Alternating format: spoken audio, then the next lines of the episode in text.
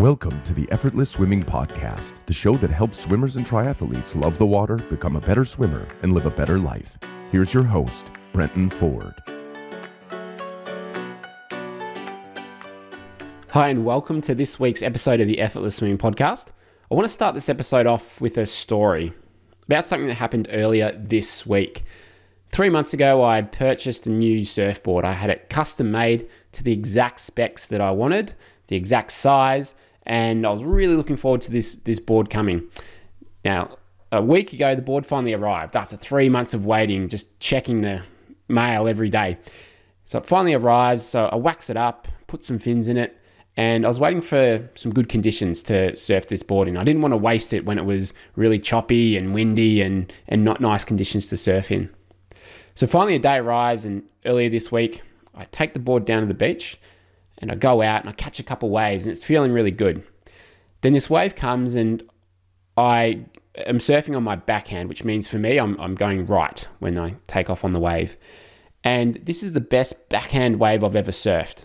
The wave itself was, was okay, but the way I was surfing, this was the best I'd ever done in terms of had these three nice flowing turns. I was relaxed, I was in flow.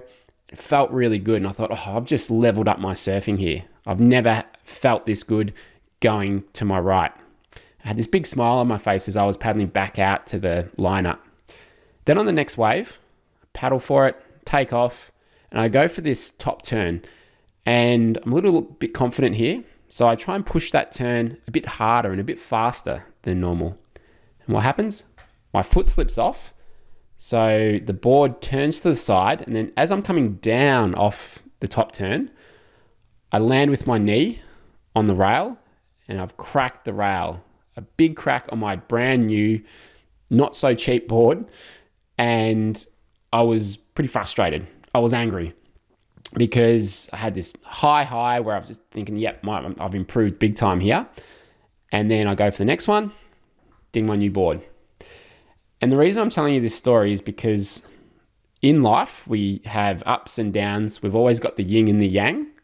But as we get better and we progress, our challenges and our problems, they evolve. 10 years ago, no, actually 15 years ago when I started surfing, the challenges that I had was not getting cleaned up as I was paddling out for the waves or just trying to actually go across the right wave rather than going straight.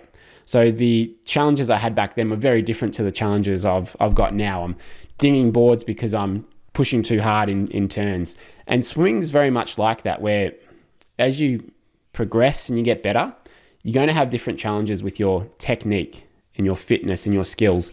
But the overall baseline begins to rise. So even though we still have highs, we still have lows, the overall baseline and threshold will creep up over time. But it's not going to stop you from having good days and, and bad days. Often I'll get asked by people, like what's going on? Today i was swimming 140 pace and yesterday i was swimming 135 i just don't i don't get it. Like what's what's going wrong here?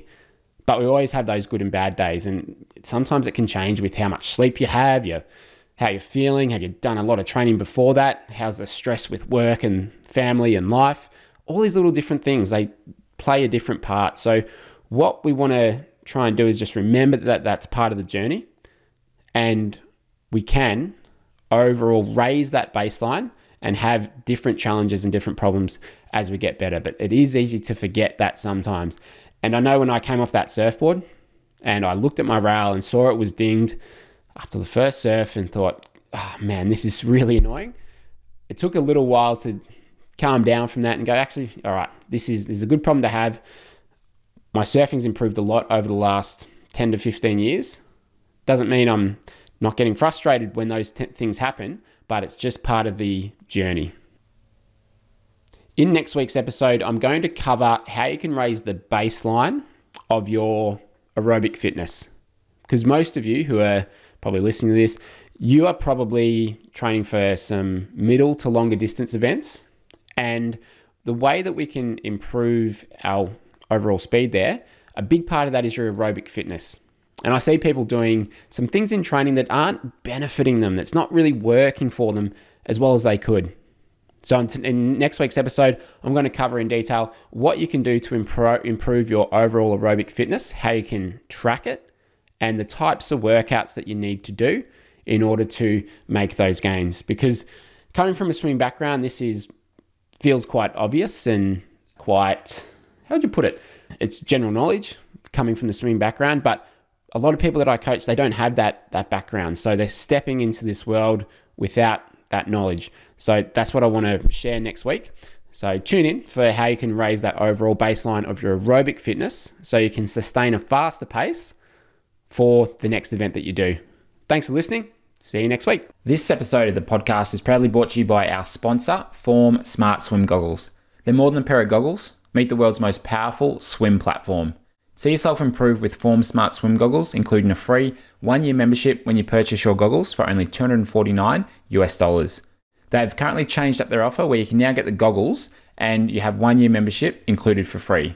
And if you'd like to continue with the membership going forwards, it's only 15 US dollars a month, where you get access to their workouts, training plans, and custom workout builder.